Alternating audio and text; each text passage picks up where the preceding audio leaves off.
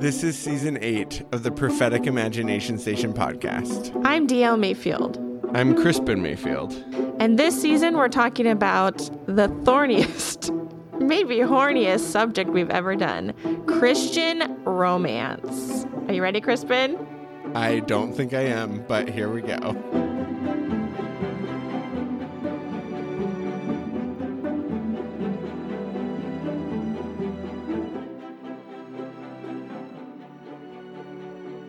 All right, before we get started today, because we're going to get into it right away, huge trigger warning on this episode because we are talking about violence against women in the Hebrew scriptures, and um, and that's really what a lot of this episode is about. Mm-hmm. So, just as a heads up, prepare yourself, or take care of yourself, or skip this episode, mm-hmm. depending on what feels best to you. But basically, we're talking about what happens to women in scriptures and that is really traumatizing. Mm-hmm.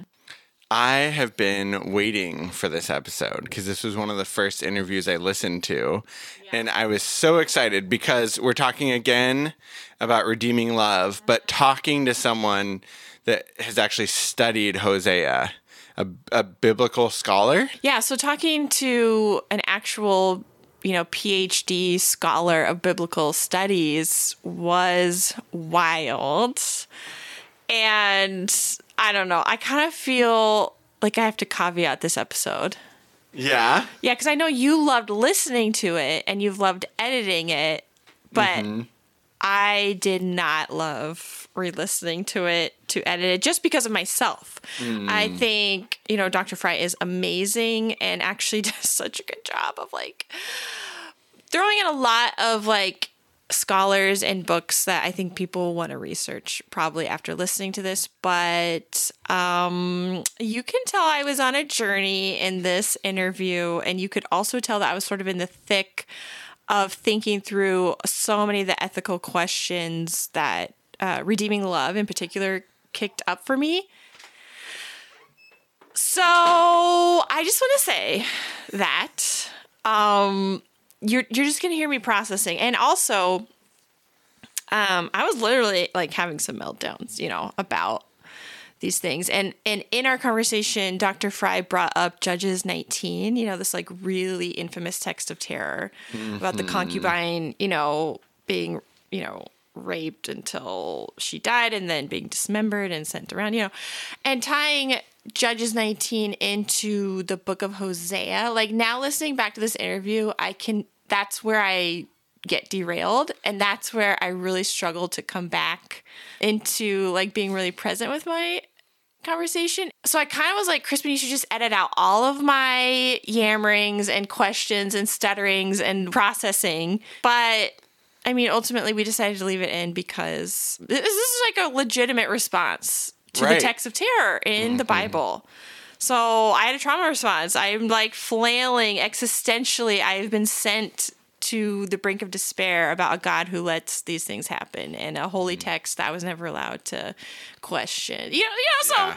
I just want well, to say that. Oh. Yeah, I mean that that term that you just used, texts of terror. Uh-huh. I know that there are communities where that is, that is commonly used. I think mm-hmm. in a lot of like feminist readings of scripture, if I'm correct. Yeah, so like it comes from Phyllis Trible, I believe, and I heard it from Rachel Held Evans, who I do reference in this interview. But it's yeah, it's much more common to scholars like you know Dr. Fry. So yes, the texts of terror are like what feminist and womanist theologians um, have pointed out as as texts that uh, are extremely violent against women, in particular in mm-hmm. scriptures. So right, yeah, and this idea of like naming it so mm-hmm. to say like your emotional reaction to this is is a reasonable yes. reaction, right? Yeah. So uh, so I'm I'm embarrassed, but also like is it's like a real interaction about mm-hmm. the Bible and how mm-hmm. traumatic the Bible can be. Mm-hmm. So I don't know. Uh, I feel pretty embarrassed about it, but you know, just listen to it through that lens, I suppose. Yeah, I was thinking about it um, because I love this band called Half Handed Cloud um, who started out with Sufjan Stevens, if that kind of gives you a, an idea of genre. But he sings these cute little like falsetto songs that last about a, a minute. Mm-hmm. And one of his albums is about a lot of the violence in the Old Testament. After listening to this interview, I was like, I don't know if I can listen to that again, that album in the same way. And that was him trying to process it, but him processing it is really different from womanists or feminist theologians. Is that what you're trying to say? Yes, Okay. definitely. Yeah, I I don't know what his point That's is true. there, but to like hear, you know, a song with like little kids sort of sounding like Can Sunday we put a clip songs. in right now? Yes, let's do that. They killed my concubine. Understand. My knife will make it worse. Send you a piece of her. Oh no. Do-do, do-do, do-do. Open my mailbox. Received an arm. Please ask and find out whom sent this alarm to all 12 tribes. Our Yeah, Yeah. It's weird. It's weird. It I don't is- know. right. Yeah, I'm not sure what to do with Yeah. that, but um, but this interview really did make me just rethink how have I heard these stories? How have I interacted with these stories? I really, really enjoyed it because ever since we read Redeeming Love and talked about it or watched it and read it, I'd been thinking, what would someone who actually knows about Hosea say about this book? Uh, not just Redeeming Love, but Hosea. Yes. Um, and so I'm was just so excited that you got Dr. Fry to have this conversation. Yeah, Alexiana's amazing, and uh, I have a freak out during the interview. I don't know if people will tell because really, what it is, it's about the romanticization of texts of terror, and I it's okay to have a freak out about that. So. Yeah. So make sure you follow fo- follow uh, follow Dr. Alexiana Fry on Twitter and Instagram and she has a book coming out eventually. I think she signed a contract this year. So I'm so glad she talked to me and put up with me flailing around. Um, but yeah, here we go.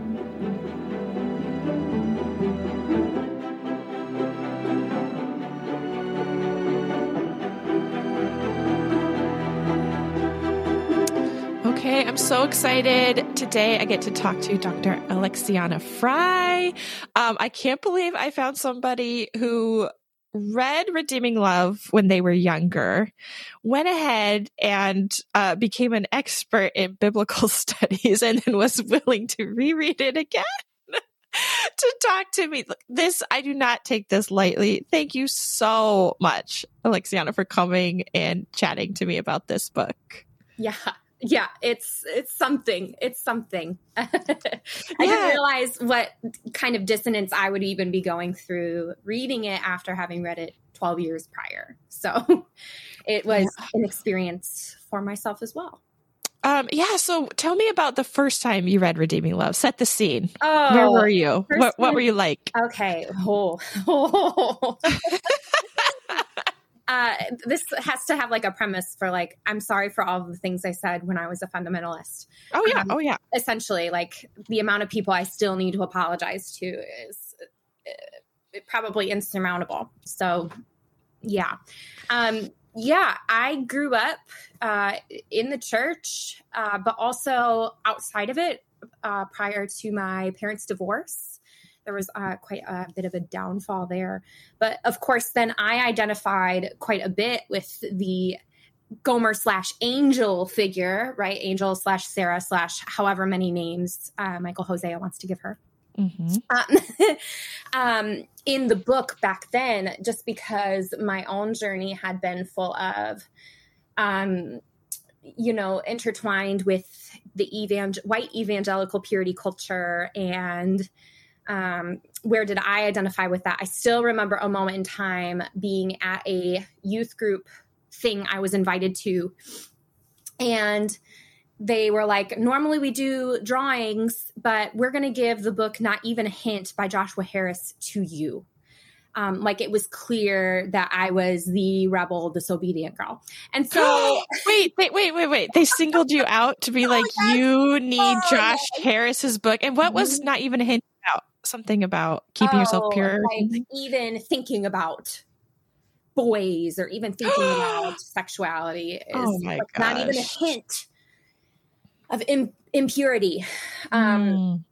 And so when I did get to read this book, um, it almost played upon those pieces that I had been told. Right, I'm uh, I'm a flirt, so and that's sinful not to mention that it's reciprocated and it's with other boys like there's there's nothing happening to the men in these situations mm, for me mm, right mm-hmm. so um, it played upon a lot of that for me of this whole i'm worthless i have nothing to offer because people see me as x um and so it really, and I'll talk a lot about this, it really hit on a lot of what even Angel slash Sarah says in the book. Um, that she even identifies her mom saying, like, it's all my fault. Um, I did it to myself. Mm. Um, just a lot of that language of, yes, yes, I did it to myself. And we'll, we'll talk about how self blame is a really significant coping mechanism for people in the midst of trauma and especially severe trauma to actually gain a semblance of control. And in a time when there's no control to be had, blaming yourself is actually a really easy way out um, to be able to feel like you have some semblance of, okay, at least I I know I can fix this. Yeah. Um, yeah. Oh, okay. So you are already getting into the heart of the issues with this book. And what you're saying is there's some confusing and complicated narratives that some women find empowering while other people uh, find it really abusive. and so, so I think just setting up this convo, you've already made it clear you know, you, you see it all and we're not here to denigrate women. And no. if you are a woman who found something empowering in this book, like, I just want to say, like, there's reasons for that. And it's still okay to critique the overarching framework, which I find to be extremely abusive. So, yes that's that's what I'll say about that. I've already heard you say that, but I, am curious to know. You went on to become um, well. What's your degree in? Yeah, Tell yeah. me that. Um, so I have my Old Testament PhD. Um, uh, my therapist uh, says that I'm um, oddly drawn to the what is disgusting, uh, which is really a great title to have, I guess. Um, so my dissertation research is actually um, on the intersections of Judges and Hosea. Just in general, for all, all of what we're talking about, uh, maybe massive content slash trigger warning. Mm-hmm. Uh, for everybody, um, but Judges 19 is the tale of a um, unnamed woman woman who is gang raped um, and then cut into pieces. Those pieces, her body is sent um, all over the nation of Israel as a summons to Ah, uh, yes. Yeah. Yeah. Yeah. That story. So that story, uh, and uh, we'll get into some of why there are parallels between that passage and Hosea in just a moment, which is really sad. Wow. So Hosea, you know, is the story of uh, a prophet who God tells to marry a woman involved in prostitution. That's what Redeeming Love is a fictionalized version of, except it's set in like 1800s Gold Rush, California. Um, now, in Judges 19, is the unnamed woman, is she described as a sex worker or a prostitute? Uh, yes, she okay. is. Um, she leaves the Levite's house. She is a second degree wife. She's a concubine. Um, she leaves the Levite's house who has bought her or whatever married her um, concubinage is still a really tricky term to unpack mm-hmm. um, in, in, the Hebrew. Um, but they um, say that she leaves the house um, to go back to her father's house, but the word that they use is zonah, which is uh, the same word that they use in in Hebrew for prostituting. Mm-hmm. So she is zonahing. She um, and it, it is hard to specify whether that means she's being unfaithful to him by simply leaving. Um, the Greek translation uh, gets rid of the zonahing altogether and just says that she's angry with him. So we don't know if it started off abusive to begin with mm-hmm. this mm-hmm. this relationship between the Levite and the concubine. Um, but yes, so the the Hebrew Bible um, specifies she was unfaithful to him. She was zonahing, and Gomer is also a zonah. Um, and so it's interesting the parallels there. Both Hosea and the Levite go to speak to the heart of this woman, uh, this Zonah, to try to win them back. And both stories do not end up quite well.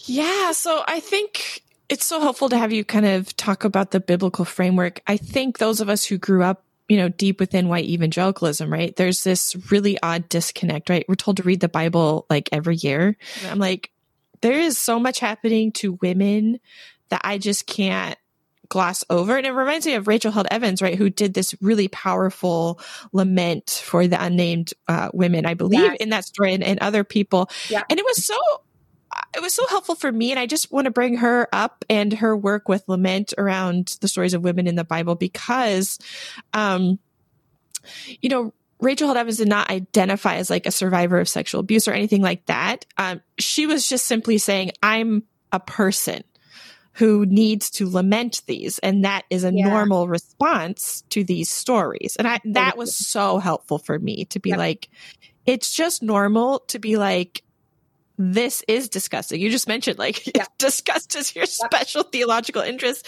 And we need more of that because the re- like there's so many men who've just told me just read this book. Here's what it means. It's no big deal. And i'm like seems like a really big deal. This seems like a really big deal to me. Yeah. um so I, I, just wanted to interject with that. Uh-huh. Yeah. It, and it is a big deal right? Like we're all told i mean i was my my partner my my husband um I still remember, you know, he's about to try to date me. Um,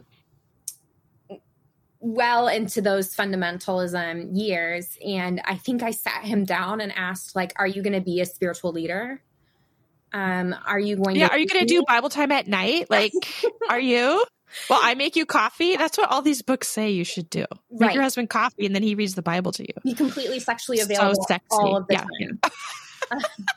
oh yeah, that part too. That part too. Yeah. Yeah. Oh. Oh, what did he say? Did he yeah. say he was going to be your spiritual leader or did he like freak out? That's a lot of uh, pressure to put on a young man. Well, you know, thankfully we've both grown up in the white Christian nationalism even complex, right? Systems that it be and um, thankfully we're both kind of out of it but it was just very funny at that moment too because i'm like going to get my mdiv and i'm like will you be the spiritual leader of the house and he's like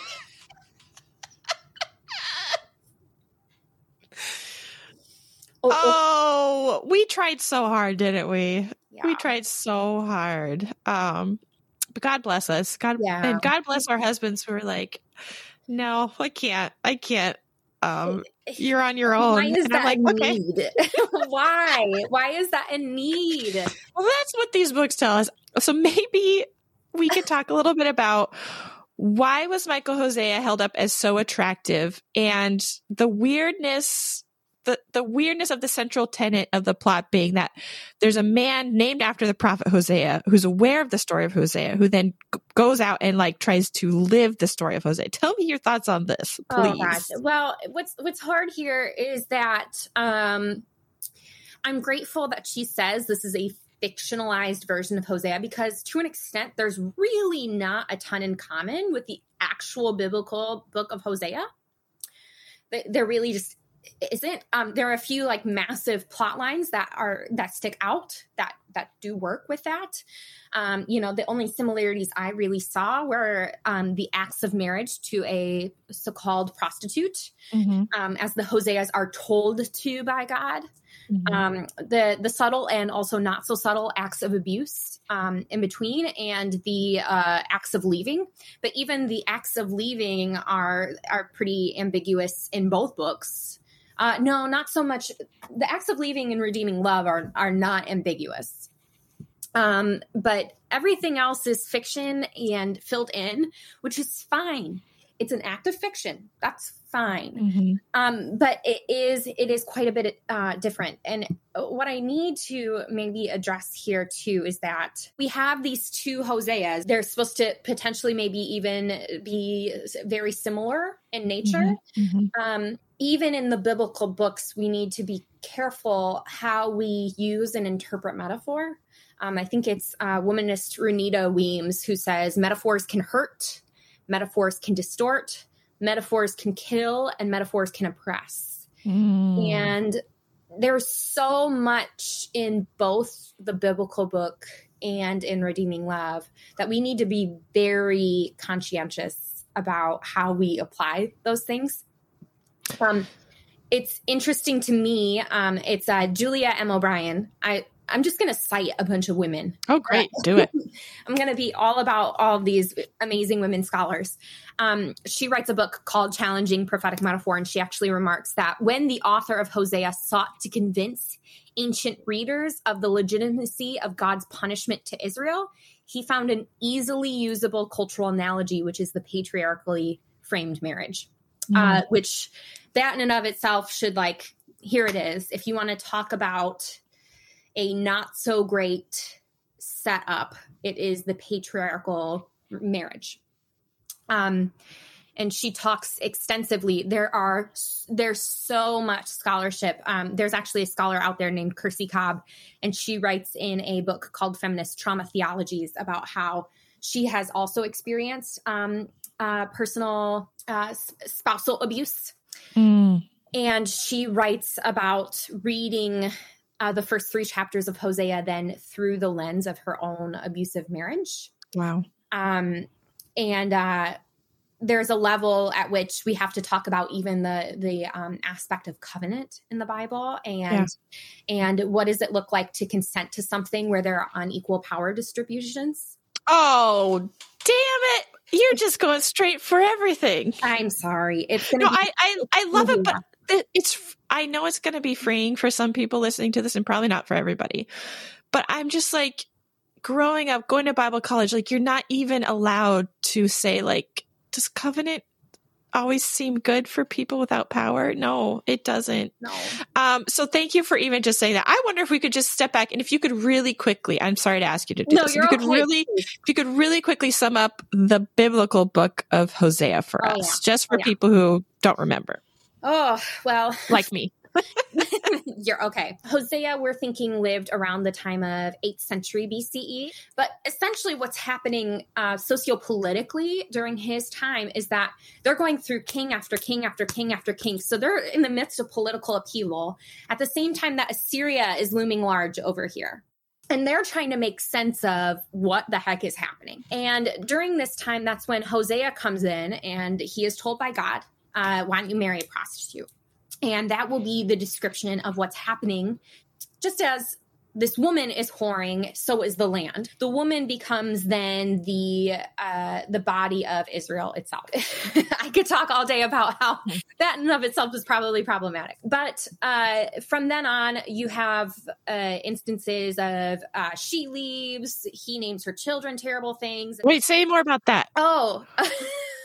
Because in the in the book Redeeming Love, Michael Hosea is really into renaming Angel. It's like a weird thing. So I just want to know if that was like a, an interesting thing Francine Rivers did. I think naming in general is important in the book in Yes, the Hebrew yeah. Bible, Yes. uh, the Old Testament for us, um, the Hebrew Bible, uh, and I want to just reestablish that it is a role that does place people in dominion over others, and so um, even O'Brien, I'll come back to Julia O'Brien. She actually talks about how the ideology of what happens in the first three chapters fits the classic pattern of domestic abuse. Mhm. Um, it sanctions violence against women, period. It, Yeah. it, it reflects the entire constellation of behaviors and attitudes that are reflected by just social workers as abusive. So she's conceiving three children with Hosea. She's immediately verbally and emotionally re- abused through rebuke and threat. Um, and this is the very beginning of Hosea 2. She's then isolated in Hosea 2 6 through 7. And then, of course, there's the odd honeymoon period, right? Of, oh, I'm so sorry, come back. I, Mhm. I won't do it ever again. Um, all under the pretense that everything that is happening is loving. Right. And um, it's interesting. There's another book. I'm just going to talk about books. do um, it. Do it. There's a woman named Nancy Namhoon Tan, um, and she reads Hosea 1 through 3 with, with sex workers in Hong Kong and she asks them like what are you picking up on and she actually uh, one of the things that they picked up on was that from a sex worker's perspective this text denies them any personhood rights to protect themselves and their children from their psychotic husbands. Um, they felt horrified by the violence of the text and offended in terms of their dignity as mothers um, and how the changing of their names actually purposely pits the children against their mothers. Um, but also just to think about like their financial capabilities and economic independence is completely stripped so it's tied to hosea now like there's no and I, I think that's interesting in light of what um, angel slash sarah wants to do the first time she leaves. She wants to go get her money yeah. that is owed her so that she can be free and by herself. Yeah. She it, just wants a little cabin to be alone. What is wrong with that? That sounds beautiful. Uh, yeah, yes, it does. um, so actually, it's interesting too because you have these these sex workers in Hong Kong who actually say that they deem Hosea 1 through 3 to be troubling and problematic, not only because, but mainly because it's ineffective in its primary purpose, which is to call Israel to account, mm. because it justifies violent punishment and also sanctifies it. Um, not only that, but the author's clear misogyny um, sanctions and promotes rape culture in general. And so it's interesting um, too that the sex workers when they read it they heard it almost as a tale of caution for themselves um like wow like take note this is a text of danger and death like we need to be very careful of oh. who we interact with and it's interesting that they would think that of hosea right um it's it's all really I almost forgot the question that you actually asked. well, just summing up, just summing up the book, right? Just summing up the book. I think you did an excellent job, though, of just saying, like, beyond just summing up the book, like, I think bringing in how sex workers read the book is so important. Now, again, coming to Redeeming Love, which is this novelized, stylized version of this book, one thing that has been really hard for me as I have tried to read the whole book, which I did not get all the way through it, um, is people who have experienced um, all sorts of trauma, including, uh, you know, the trauma of sex work or prostitution and all these kinds of things, have said that this book was really helpful for them, right? And then other people have said this book was given to me to convince me to stay in my abusive marriage, yep. to accept abusive relationship dynamics with a smile, with gratitude for God, you know, to God. So, so that's where I'm sort of like, wow, I think obviously listening to women who've been the most impacted by a society that is violent and dehumanizing is so important. But that doesn't mean there's been a monolithic response, right, to both redeeming love and and books like Hosea and texts like Joshua 19. So I, you know that, I know that, but we're just going to say that right now. At the same time, we need to prioritize the voices who say this is this is abusive um, mm-hmm. because those voices have not been allowed to write uh, textbooks, have not been allowed to do any of those things. And Francine Rivers um, really dismisses and ignores uh, the voices of many, many, many people who said this book has been used to hurt me, and she yeah. just kind of is like, "Oh, I, how is that possible? I had no idea." It's like, no, you know. She says that, and yet the first sexual act between Hosea, Michael Hosea, and Angel is literally quote unquote on page 155 my way not yours. So so tell me okay here's the deal. Alexiana everybody was like this book is so great and it's so healing. Yeah yeah. I it all fits.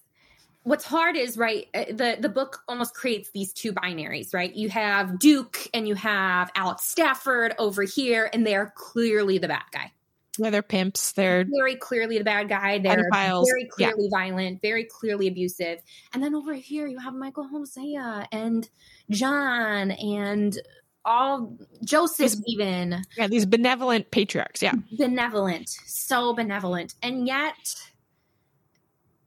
just because it's done more nicely and in the name of God doesn't make it more benevolent. And so she creates what we think is this binary, and yet it's it's not. The binary doesn't hold. Um, if you actually pick apart some of the stuff underneath these things, um, all Sarah wanted was to be free. Um, and I think that's part of the problematic. Uh, you know, I could talk all day about some of the problematic uh, narratives around sex work in the book in general.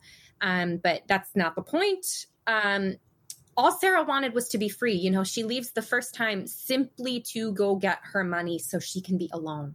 But what ends up happening throughout the book as she is um, being redeemed, right, is that that freedom then becomes becomes to be dictated by others, including Michael Hosea, and mm-hmm. Sarah just needs to see it in his way. Um, there's multiple times in the book. There's one time where she talks about how she just wants to be free, and she actually tells him that, and he in his head is like, "But you are free," she's not. Right. And she's um, not experiencing his cabin where she has no access to any town or anybody else as freedom, right? Page 285 literally says, and she's saying to her, he's saying, she says, and what what have I to promise you? His eyes lit with gentle humor. To obey. Oh my gosh. Yeah, that's the that's the whole right. thing is she just needs to obey him. And because he hears from God, right, directly, um, he's the conduit of the voice of God and the love of God. And this is another thing that confuses me. Um, I'm in the process of being diagnosed as neurodivergent. So yeah. I'm like, this could just be that. But I don't, I just don't find it sexy, right? to be told all you have to do is submit, and submission yeah. is so hot. Like, I, I just. I just my like, definition of freedom has to be yours. Yes, and I just am like, this is not. This is not great for my libido. And that's the thing that's so weird is that people read this for a devotional element and like I don't know how else to say it. But oh, they find I it very sexy. It smut. Yeah. But it's like the devotional elements, like I feel closer to God and I really want to, you know, go have sex with, with a man yeah. like Michael Hosea. Yeah. And so that's why I'm like, my brain is not tracking at this. And yet, with everybody who's like sort of studied Christian publishing, Christian romance, and all that, they say that's like the number one thing women say is like, this book brought me closer to God. And that's why it kind of makes it untouchable, right? To critique and it makes it untouchable to talk about the problematic elements. I have friends and I love them dearly and they're like, well, like, yeah, redeeming love. I bet it doesn't hold up, but it really taught me to love the book of Hosea and it taught me to love God. And I'm just like, that's so fascinating because then it becomes untouchable, right? Um, it's just this added element of putting this religious stuff on to things that actually protects it. Um, from being dealt with. That is my this again, I'm like, no, I feel weird talking about it because it doesn't make sense to me. And I understand that it makes sense to other people. And I think what's hard in all of that too is um, actually a different scholar asks the question wouldn't it have been more effective to use the metaphor of like a male rapist instead of a woman prostitute?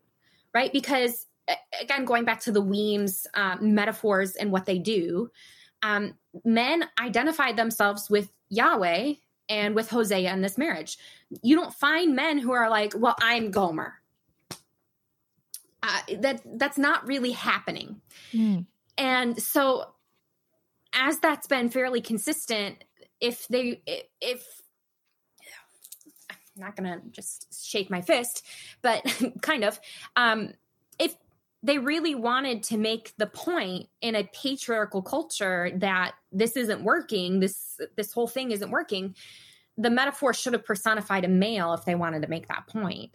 And so we have to ask then about even the text of hosea if it's actually doing something differently than we assumed it was doing. Can we imagine um, there's another quote here um, could gomer's mistreatment be similar then to hagar's or even to the woman dismembered, cryptically alluding to the divine mistreatment of exiles who are brutally abandoned. Perhaps through silent or silenced dissent, Hosea's metaphors expose the horror and humiliation Israel has to endure. Maybe, mm. just maybe, as the Israelites begin to experience the fallout of covenants, as they experience the fallout of everything they've known, they are actually shaking their fist and calling it for what they think it is, which is abusive. Um, is the educational suffering, and I have so many issues with like uh, and honestly, it is a scapegoat when when suffering occurs and we look for a reason. Um, you know, when I learn this lesson, then my suffering will be over, right? Yeah. Um, is the educational suffering they're they're going through by the hand of Yahweh one they're simply subjected to? Um, there's a double edge here in the interpretation of the even the biblical book of Hosea. Is is love even part of the book of Hosea? Uh, Romantic love? It doesn't seem like it.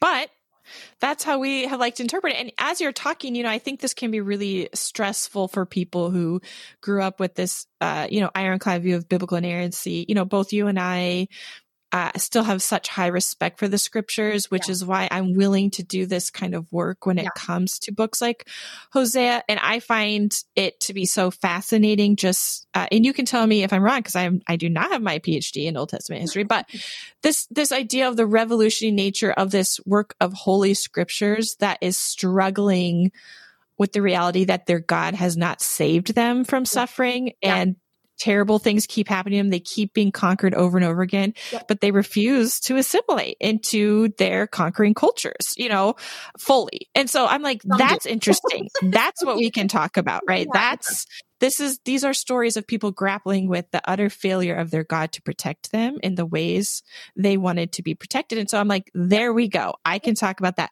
I do not feel like I want to do that work with Redeeming Love because that's not what that book is about no. at all. No.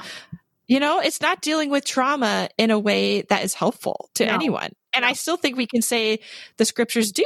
you know, they do contain things for those of us who struggle with these yes. questions. Yes. Yep. They do. Um, and I actually, is it your husband that's working on attachment theory? Yes. Uh-huh. Mm-hmm. Mm-hmm. It, like, it's interesting to me too, just to consider like what kind of attachment do the Israelites actually have with with Yahweh? Deryn Guest uh, writes about attachment theory in the Book of Judges, and it is fascinating. Um, Ooh, like the yeah. anxious attachment that they have, like constantly needing to perform and constantly needing, like, just so anxious about this relationship, and they needn't be, but at the same time you ask the question do they need to be yeah and then and then also what makes it a little different though is like they they had to have enough um, security to be able to write these books where yes. they reckon with the failure right yeah. and most religious you know stuff is like here's how we were victorious here's how we were yes. saved and and that is not the majority of the biblical text to be no, perfectly honest. Louis Stulman so, literally yeah. calls this the book of the losers. Yes. And so, I think so it is. That is so fascinating to me. Yeah. And again, that does not translate to redeeming love. It ends up being basically prosperity gospel, um, including, you know, once Angel slash Sarah, you know, fully submits to Michael, she, this is the thing that bothers me the most. It's like at the end of the book, she creates a home right for sex workers because yeah. she's like this is a systemic issue there's nowhere for these women to go i'm going to help which but is then, beautiful because trauma when you're healing through it um, or remaking at least your world most people who have been traumatized who are making sense of their trauma actually do become advocates that's beautiful so why didn't the book end there? Why couldn't Mike? Okay, I'm going to fanfic this. Okay, why can't Michael Hosea just find Angel slash Sarah, and she left because right at the end because she couldn't give him kids, and that made her feel bad, and yes. like you know yes. she still feels so worthless, and so, yeah, so, all that. So his love obviously didn't help her that much, or she still feels so which, bad about herself. Not to interrupt you, but uh, also to interrupt you. There's that weird educational suffering piece though, because like she leaves, and it's this educational suffering that allows for Sarah to leave for San Francisco because she has made him an idol. Like he's literally praying to God, like, why did you let her leave? Why is she leaving? And he's essentially like, she made you an idol. Like, that's why. Oh, yeah. So, so her idolatry of him had to be broken. It's also yeah. confusing. Yeah. Also confusing. Um, but she eventually finds out that Michael still loves her or something. So then she goes back to him. Right. And that's how the book ends happily. I would love it if he just oh, moved to San Francisco and helped. Wonderful family with all of the biblical names Oh, really? I didn't even read to that Oh part. And the epilogue, um, she bears like six children or something, and they all become famous. Oh, Mm, well, yeah, that's not prosperity gospel at all. I, I do Oh, wonder how worry. people. Don't worry. When they have 65 plus years of marriage and Hosea dies, Michael Hosea dies, and then she dies the next day, that all they wanted on their tombstone was Okay. a simple cross. okay, I gotta I gotta write that in my will now. Me and Christian, same thing. He dies, I die the next day. Crosses on our graves. Perfect. Perfect. Perfect. I love it. Um, Most holy. love it so much. But I I just do think like why couldn't they have ended it in a way that wasn't all about the patriarchy and her finally submitting fully to Michael. And also, you know, she's somebody who experienced forced sterilization and then miraculously was able to have a ton of kids. Like that's so Like problematic. Sarah, so prophetic. yeah she gets the happy ending Uh-huh. that we want for her and so that's the the tricky thing right this is a this is why women read romance in general is We you submit, we get what we want. well and you want a woman to have a happy ending and so that's what this book wrote. Now the christian devotional element right on top of wanting to see a woman experience a happy ending um i get the desire there. I get why it was powerful to people but everything leading up to it is just basically legitimizing abuse um you know as a part of your story or else as a part of your redemption. And i'm just like no. Yep. no no no and i i, I just don't want that view of god for anyone It's a small view. Um, and I don't think God is that small. I just don't. Um, and uh, you know, I call Sarah a Jezebel all you want, but she wanted freedom. She wanted to have her own little cabin and heal on her own. I'm grateful the story has her healing, right? In, in whatever way. Is that healing? I don't fully know. Um, you know, she finds out that the divine purpose for her to have children and to be a wife is healing. Great. Mhm. for a lot of women that is what they want um, but I, I cannot say the same for myself and what ends up happening throughout the book is that is beaten into her not not literally beaten right but verbally um but almost spiritually. i mean michael michael almost physically assaults her Yeah. right and and says like if i start hitting her i won't stop that's the only reason he doesn't and stuff like that i'm just like i can't get over that No. you know no No. I don't think I should get over it. No, Sometimes, shouldn't. I, sometimes these books and like sometimes romance culture in general is like, oh, don't yuck somebody's yum, and just you know everybody finds different things i'm like okay sure. or sexy, and I'm just like, no, if I don't think needs it's be- ever okay. I, I'm if we're gonna get like real freaky here, like if it needs to be that you and your relationship needs to have like consensual, non-consensual sex, great. You do you. I'm not gonna as long as it's consensual, non-consensual. Th- that is a thing. Oh my gosh, I had no idea. This is, is, a thing. this is homeschool Danielle talking here. and this is uh, doing too much research uh, talking over here. Um, but uh, I, for somebody who has experienced trauma in any sort of way, uh, uh, personally, for somebody who's experienced trauma in that way, I, the idea of having my trauma healed through non-consent doesn't work Right. uh, th- that framework just doesn't hold. Um, survivors, um, especially uh, survivors of sexual abuse of any kind, um, need to be heard. They need their needs to be met. And she vocalized her needs, and they were not met. Yeah, and I think what's helped me is I read I have to read a few other Christian romance books for this season and I started with Redeeming Love, went to the depths of despair, No had some, had some panic attacks. Um not kidding and I was like, is this what it's going to be like from here on out? All of this. But you know what? I think Francine Rivers was an anomaly. I think this is one of the worst of the worst, to be perfectly honest. I read some others and I'm like, but this one gets into so much trouble for me by saying, first of all, conflating Sarah's trauma with sin and her choosing sin. And then we're supposed to just keep yelling in our minds at Sarah, just like Michael does. Like, Lord, why did you give me such an impossible woman? And when you're Yeah. like, no, she's a traumatized woman. And that's, that's the stuff I don't see in these other Christian romance, the Janette Oke. Like, yes, there's some kind farm men who just like slowly, slowly get these women to love them. And I'm like, I like that. That's fine. That's fine. is what would happen in the 1800s. You know what I mean? In a society that didn't value women.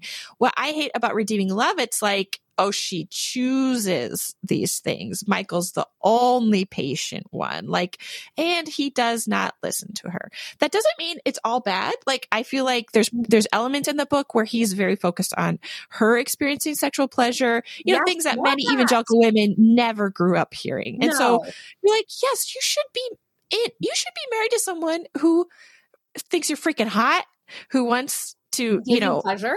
do things with you and make you feel awesome. Like that is fine. It's funny. And I don't want to denigrate at all. I think there's No. elements that show, um, one of my, I just talked to, uh, someone, uh, who was saying like, I think for Francine Rivers, for evangelical women, in the early 90s, like Michael Hosea actually was their version of a man who aggressively pursued consent. That's an interesting way to look at That it. Is that is not how way. I read it. No. No. That could have been true in 1991. So I'll just say that benefit of the doubt. He's that. aggressively trying to pursue consent. That's not how I read it, uh-uh. but there's elements of that. So yeah, it's tricky. Aggressively walk over any semblance of consent. Yeah, that's how I more experienced it. I'm also Um, waiting for somebody to like um, make like a pretty quote uh, Instagram of like Yeah. the quote where as soon as he finds out that she's a prostitute, it's just like in a cute little box with flowers. Like, God, why her? Why not a gently reared girl, untouched until her wedding night? Why not a God fearing widow? Lord, send me a plain woman, kind and enduring, someone who would work at my side, someone who will get dirt beneath her fingernails but doesn't have it already in her blood. oh, and that's just how they view they they talk about her all the time. She's a spoiled dove. she's super duper hot. So hot. Totally. It, it, and many times the book makes it seem like she really likes having sex with these men, which she obviously doesn't. It's so confusing.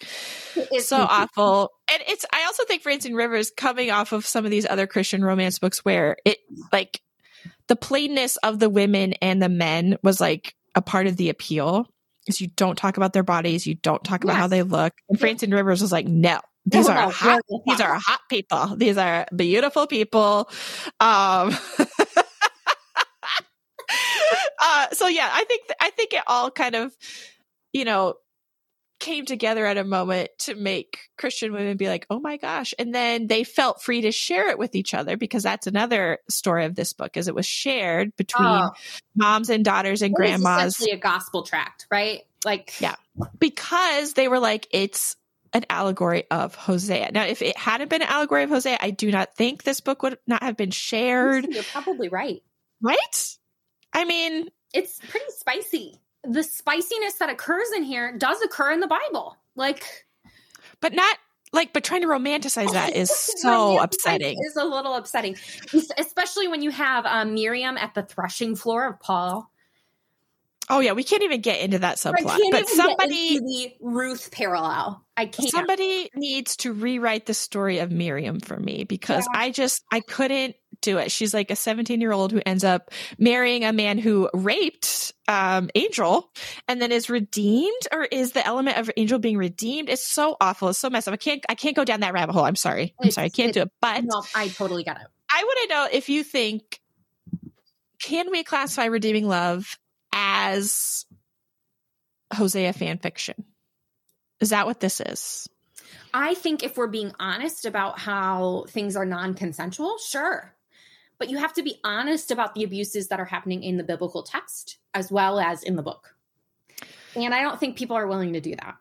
Yeah, and I think you know fanfic culture in general is really fascinating, right? Because in some ways, it's people utilizing their tools and their outsider status to write themselves into the story or write an ending they want to see. And so I see Francine Rivers doing this, honestly. Absolutely. Trying to come trying to come to terms with her understanding of what it means to be a born again Christian, coming from her background as a romance writer, um, possibly seeing herself as really damaged and in need of Yes. love of God Yes. and love of man. Like I see her writing this writing herself into the narrative, writing all this into the narrative. That doesn't mean it's not unproblematic because a lot of fanfic is. So th- I'm not saying it's all good or all bad. No. But there's just this element that makes it so confusing is she reclaimed some of it and um, then perpetuated some really harmful narratives as well. Yep. But the hard part about the perpetuation of those narratives is like those narratives, if you read Hosea literally, if you don't attempt to wrestle with the text in any sort of way, Hosea is also perpetuating terrible narratives, right? Like it is Yeah. 22 of like, we have to be honest about what is in the biblical text. Um, and I hate doing that when it is so uh, harsh. This is Yeah. the reality, though. And how do you say this is in our this is in our scriptures, and we still see it as sacred, and yet we can still go, "What's going on here?" We can still ask questions of God. We can still ask questions of the text. That's not unfaithful. God, yeah, and how how does the book of Hosea end? um, well, You have your you have your nice thick Bible right oh, there for nice- us. Oh, journaling Bible too. Oh so, wow, yeah, yeah. you you are a very good Christian I'm woman. Let me just tell you that. Best Christian. Oh, sorry. If I was really to be the best Christian, I'm the worst. Oh, that's true. I'm the. I'm just a- pleased. A I'm just a soiled vessel. worm. Yeah. Sorry. um, the the very last verse is let whoever is wise understand these things and whoever is insightful recognize them. For the ways of the lord are right and the righteous walk in them but the rebellious stumble in them.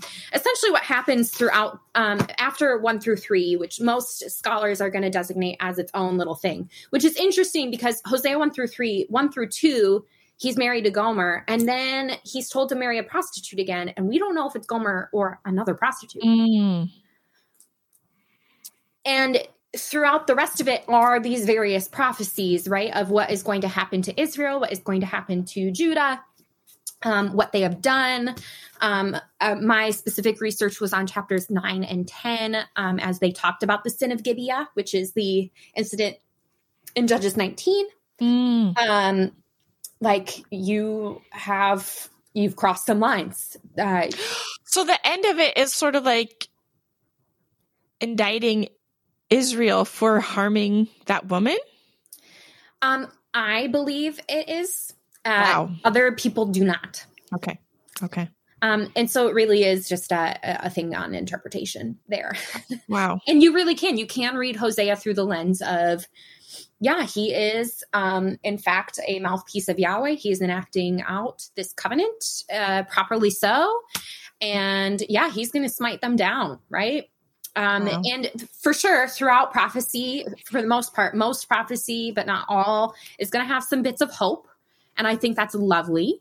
Um, but for the most part, it is uh, is a pretty damning piece. Um, and I believe the the text is depicting Hosea going through this process of going, what is happening all around me?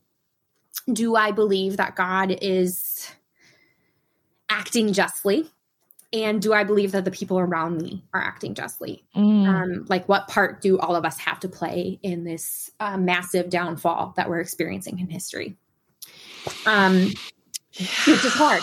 Um, ultimately, I believe that the sin of Gibeah that happens in Judges 19 and is, is referenced in Hosea 9 through 10 is um, the sin of othering. Um, how do we push people aside and and claim them as less than? And um, especially since women were so marginalized in those societies, it's best picked up through the body of a woman. It really just is. Um, Wow. but that's me. that's just me. um, and that's through mainly a trauma lens, but that's Wow. Wow. Okay. Well, is there anything else you want to tell us about Redeeming Love? How do you feel now that I made you read it? Oh, well, I hated every moment of it. And actually, we're staying with some friends here in California, and I would read certain lines out loud, and they were like, please stop. Please, Please stop. Please stop. And I'm like, can't, can't. I gotta share um, my pain with somebody. Uh, I love that you asked me to do it. And I was like, in the name of research, I will read whatever I need to read. Well, I can't even begin to thank you. But I do have one piece that I feel like needs to be brought up. I I didn't get to listen to the um to the podcast that you and Crispin had on the movie slash book, but um I did want to bring up um not only ask that we need to continue to ask questions not only of the book but also of the biblical text involving purity gender and consent freedom and agency. Um, but we have to ask why we believe people um, deserve to be treated so poorly as well. Like Mhm. um, even in Judges 19, um, many feminists try to say, like, oh, well, Zonah just means she left her house, so she was being abused, right? Well, why do we need to justify, like, maybe she was being a prostitute? Like, why do we need to then justify that? So, like, oh, if she was a prostitute, then she deserves to be gang raped and dismembered, right? Like, why do we believe that people deserve to be treated so poorly. And I think we need to talk about that in general in America when it comes to the carceral complex. Mhm. Like, yes, consequences to our actions, but punishment, but carceral mindsets. Um, like if Gomer wasn't a prostitute, if Angel wasn't a prostitute, um, then would we be considering the treatment in the book a little differently? Would we? Um, Yeah. So the binary of like virgin and whore unnecessarily brings about this conversation of who is rapeable and who isn't. Mhm. Mhm. Um, like I believe that what happens to Angel sometimes in her own quote unquote marriage is rape. And interestingly, that hits hard on the intersections of purity culture and what it upholds as well, which Mhm. is another facet of rape culture. Um, it just, but ironically, um, purity culture is mainly made out of uh, white anxieties and fears. And so I wanted to bring that up because um, regularly throughout the book, there isn't a diverse crowd. Okay. Um, It's Mhm. mainly white people. Mhm. Um, but terms such as, and I, again, uh, this isn't pleasant, terms such as Oriental, and then the Mhm. stereotypes of Indians who have stolen and killed, as well as Mhm. Susanna at the end is going to help with the House of Magdalene, right? And her father is saying then internally to himself, I'm going to lose her after all, not to a wild young zealot who intends to take her off into the wilderness and convert the heathen Indians, but to Angel and others like her. Which, yes, this depicts for sure that time period and what white evangelicals actually believed, for sure. Mhm. Um, but even Michael's dis- discussion of his father and how he fled because Oh yeah. beautiful young slave girl was more of a temptation that he could handle Mhm. after his father gave her to him. Sure, we have that glowing sentence that she throws in there that Michael would have freed everybody if he took over, right? But even the story about how one enslaved man was then freed and then he had it worse than he if he would have stayed. Um, is something abhorrent. So, you know, while Angel is white and she's the soil dove, she is Mara until she becomes deserving. There's a lot of conversation even throughout here that's pretty steeped in in uh, white anxiety. Mhm. Um, you know, how do we redeem Angel so that we can have a quiverful family and continue to spread the good news of our whiteness? Um, it- it is subtle and underneath all of it, but it, that's kind of how I was raised as well, right? Like in those churches, like it's subtle. Sometimes it's not so direct, but sometimes it is direct, like the heathen Indians, right? Quote unquote. And I think we need to be careful in how we we see even upholding purity culture. Um, actually, uh, I forget who wrote this, but how patriarchy moves hand in hand to uphold militarism, racism, oppression, and hierarchy. Yeah. Um, and how that is subtle, but yet in here. Yeah, and I think you're so right. Um, and this is where Francine Rivers and Redeeming Love, you know, fits squarely in the overarching theme of Christian romance books. Yeah. We look at the explosion of Amish romance. Um, we look at Janette Oke and her pioneer stories. Like they were all perpetuating whiteness in these ways. And they had these, you know, virginal women, you know, who helped carry it out. And I, and so I think you're right. Like Francine Rivers is squarely a part of that tradition where she diverges is delving deeper into trauma and writing more, you know, erotica into her Yeah, very much. works, right? And so and so that's where it diverges a little bit. And I do think that's where it gets so tricky is um we want to honor women. We want to honor women who find things of value in these stories while also critiquing them as patriarchal white supremacist manifest destiny narratives. That, oh, this is so easy. We can do this so easily, can't we? Oh, nothing, nothing uh, to see here, folks. So I think that's what we've been trying to do.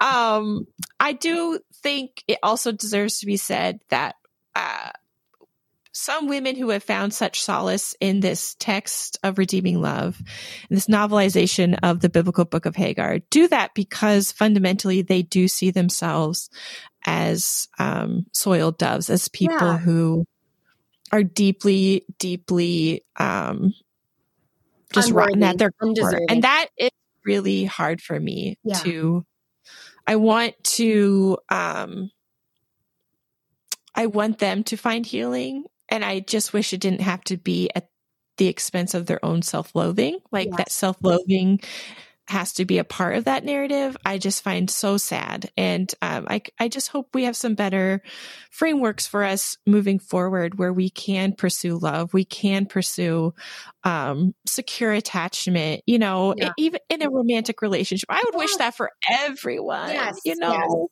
And again, Um, self blame is such a powerful coping mechanism. It does Yeah. bring back agency, but it's it's ultimately not going to, to help heal. Um, I know. Isn't that the truth of it? Oh, it, it's hard. and I want that so badly for for women. And again, because 12 years ago or however long ago it was that I read this, I did. I de- I identified with Angel so Mm. much. Um and that was really beautiful for me and powerful for me. I remember tears streaming down my face as the book ended, um, as Mm. she's ripping off of her clothes and coming to her beloved, right? There's this essence of like, I am fully before you. Wait, she rips off her Yes, clothes? she rips off her clothes. She comes back and she peels off layer by layer, even her shoes. Even her shoes. It makes a point. I'm just. But there is that level of like that's Why that- did I stop reading? Now I'm questioning this. there is that level though of like there is something beautiful about that. Like that you're willing to come fully vulnerable before someone. Mhm. Um, however, what if we could write a different narrative? Like, is there a different fanfic that we can create out of Hosea? Like, I think imagination is so powerful, and we have the opportunity to imagine something better. Yeah. Oh, okay. Well, I think that's a good word to end it on. Anybody out there, you feel called by the Lord to write some fanfic about redeeming love? I say go for it. Do it. Um, I'm not sure I will read it, but um, you do you, boo. but thank you so much, Dr. Fry, uh, for coming on here and talking to us and doing this hard work of reading these texts. I appreciate so much your personal story and also just all the research you've done. We'll make sure to get a transcript of this so that we can get all those resources. Um, and you could probably send me a list of those Oh too. yes, absolutely. Thank you so much. thank you. This was fun. I mean, as fun as it can be, right? I know. We made we tried. We made it fun. Yeah. We made it enjoyable. Thank you so much. Yeah, thank you.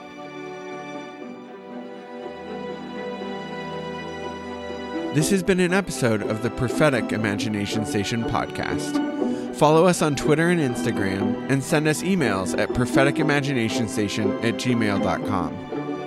You can join our Patreon community for as little as $1.50 a month for more discussions of evangelical media and the occasional virtual hangout.